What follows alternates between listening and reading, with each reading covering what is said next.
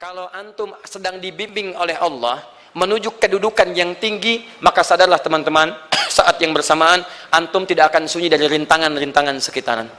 Catat itu baik-baik.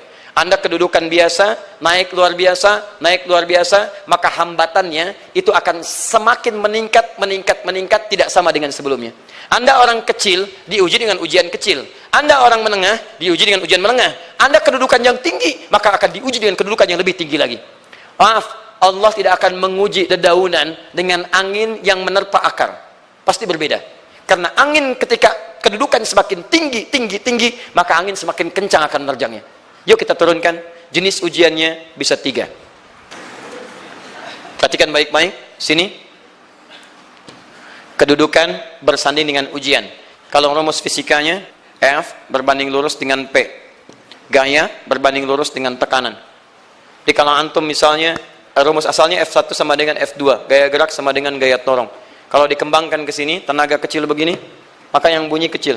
Kalau besar, semakin besar lagi. Nah, memahami rumus ini F sama dengan P. F berarti lurus dengan tekanan. Ada gaya tekanan juga yang cukup kuat. Ketika antum pukul kencang, suara kencang. Tapi ini lebih sakit kan? Tekanannya lebih kuat. Itu agak berbeda. Itu dalam persepsi positif. Dalam persepsi negatif juga bisa. Gaya berbanding lurus dengan tekanan. Semakin orang banyak gaya, semakin tertekan hidupnya. Ya? Tanya. Sekarang lihat sini. Rumus ini kalau kita turunkan lewat ayat, am hasibtum an tadkhulul jannata. Apakah Anda akan duga begitu mudah masuk surga? Walamma yatikum matalul ladzina khalau min qablikum. Sementara Allah belum menguji Anda seperti orang dulu yang dijamin surga mendapati ujian. Apa jenis ujiannya? Ini manhaj hidup kita dan kita berhenti di sini. Maaf, saya mungkin hanya lima ayat dulu untuk hari ini ya. Masat humul ba'sa. Ujian pertama disebut dengan ba'sun. Jamaknya ba'sa. Ba'sa. Ini masih ringan. Misal, jarang ke masjid, sekarang mulai ke masjid. Begitu antum ke masjid, Allah kasih ujian. Sesuai dengan kadar niat antum. Kasih ujian gerimis. Ke masjid gak? Itu baksan. Begitu antum ke masjid, orang Arab katakan, Eh, nazil matar. Turun hujan. La ba's. La ba'sa. La ba'sa. Gak ada masalah. La ba'sa. Tidak ada masalah. Serap ke dalam bahasa Indonesia, lewat. Labas. Labas, lewat. Ringan. Berarti kalau antum diuji dengan yang ringan, maka antum kadarnya masih ringan, akan dinaikkan kepada yang menengah. Akan yang menengah. Hati-hati betul. Kalau antum belum lulus yang di sini, maka antum akan terus sampai di sini, sampai lulus di sini. Sampai lulus. Antum mau berangkat ke masjid gerimis bisa. Tiba-tiba nggak jadi ya di rumah. Isi antum mengatakan, Pak kok nggak ke masjid? Hujan mah kan cuman gerimis, takut teriak, takut teriak, masya Allah. Padahal antum misalnya belum kuat untuk berangkat, maka antum akan terus diuji di sini. Lihat rumusnya Quran surah kedua ayat 286. La yukallifullahu nafsan illa Allah tidak akan pernah menguji seorang hamba di luar kadar kemampuannya. Jadi kalau antum masih ujian yang ringan, antum diberikan yang ringan. Antum naik menengah, diberikan yang menengah. Antum naik lagi level tinggi, diberikan ujian yang berat. Menengahnya disebut dengan darrun. Waddarra. Dari ba'sun jadi darrun. Jama'nya darra.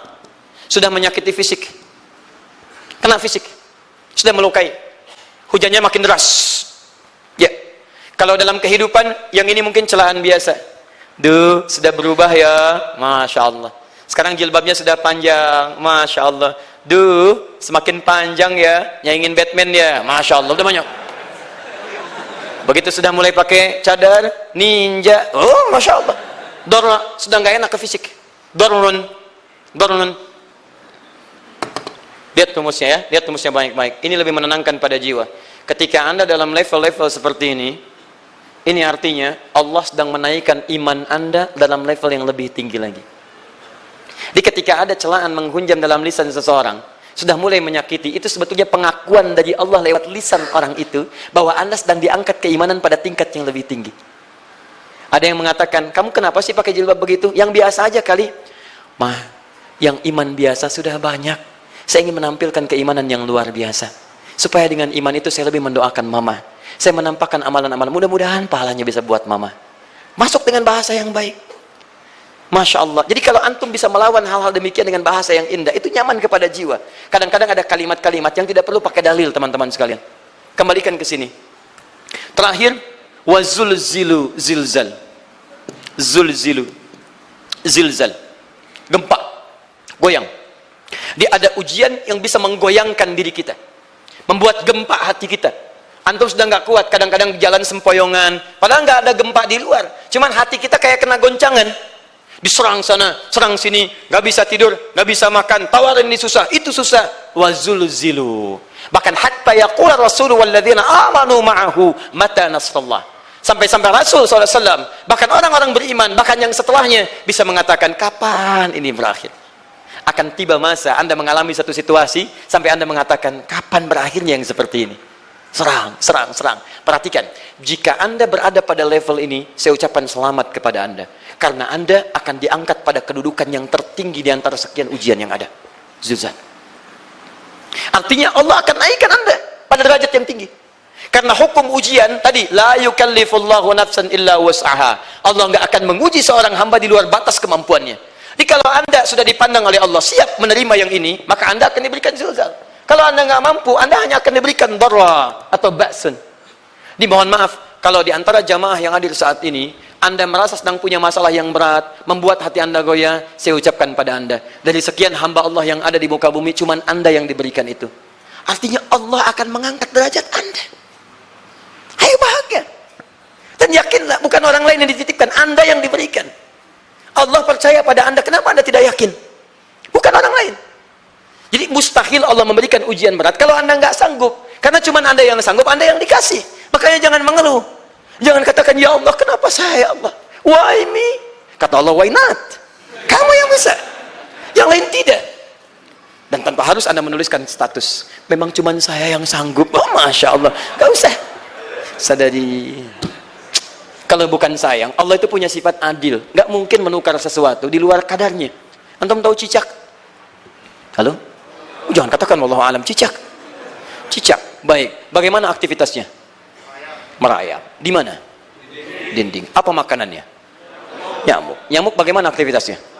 Terbang. Pertanyaan saya di mana keadilan Allah menjadikan makhluk yang merayap makanannya terbang?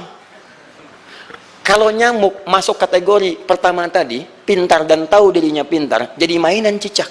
Cicak, ayo tangkap. Cicaknya cuma merayap, dianya terbang. Beruntungnya nggak ada nyamuk yang jenius. Tapi yang paling hebat, perhatikan bagaimana lisan orang tua kita menanamkan kalimat-kalimat untuk menanamkan tauhidullah subhanahu wa ta'ala.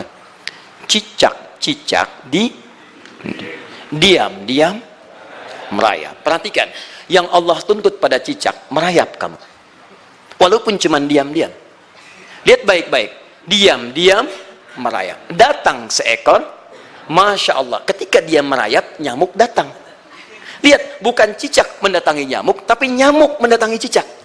Kalau cicak tidak merayap mustahil nyamuknya datang. Allah hanya tunjukkan kamu merayap ya nyamuk datang. Sekalipun dia merayap cuma diam-diam nyamuknya datang. Jadi hukum Allah itu kalau dipatuhi nikmat kehidupan. Cicak gak merayap nyamuk gak datang. Cicak merayap nyamuk datang. Datang seekor nyamuk. Setelah itu ah, silahkan ya. Kalau kita teman-teman ikuti hukum Allah mau berat? Alhamdulillah. Mau ringan? Alhamdulillah. Ya mau sedang? Alhamdulillah. Begitu diangkat artinya ada pengakuan dari Allah iman kita akan diangkat. Cuman bahasa Nabi Ya'qub alaihissalam kepada Yusuf alaihissalam mesti ada persiapan dalam mengatasi itu semua. Tidak cukup hanya mendiamkan saja. Maka kata Nabi Ya'qub jangan kisahkan dulu. Bikin dulu pemetaan-pemetaan untuk mudah mengatasi itu semua. Ini poinnya. Anda harus punya rencana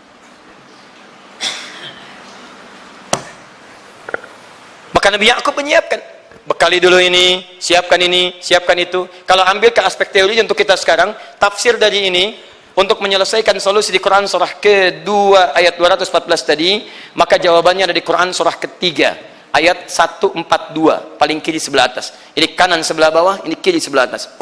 Dan awal ayatnya dibuka dengan kalimat yang sama. Perhatikan, Al-Baqarah ayat 214 kalimatnya menggunakan am hasibtum an tadkhulul jannah. Ali Imran 142 am hasibtum an tadkhulul jannah. Yang Al-Baqarah itu ujiannya walamma ya'tikum mathalul ladzina khalau min qablikum masathumul ba'sa wad-dharra wazulzilu yang Ali Imran itu solusinya. Am hasibtum an tadkhulul jannata walamma ya'lamillahu alladhina jahadu minkum wa ya'lamas sabirin saya tutup sampai sini dulu. Teman-teman perhatikan walamma sedangkan Allah ya'lamillahu alladhina jahadu minkum belum melihat kesungguhan Anda untuk mengatasi berbagai persoalan kehidupan itu. Kalimat jahadu akar katanya dari kata al-juhdu. Serius. Sungguh-sungguh. Kalau persoalan Anda ingin segera selesai, Anda mesti serius. Hei yang sedang kuliah, kalau mau cepat selesai kuliahnya, serius belajarnya. Pahami dengan baik. Kalau Anda nggak pernah serius, bagaimana bisa menyelesaikan pelajaran dengan baik?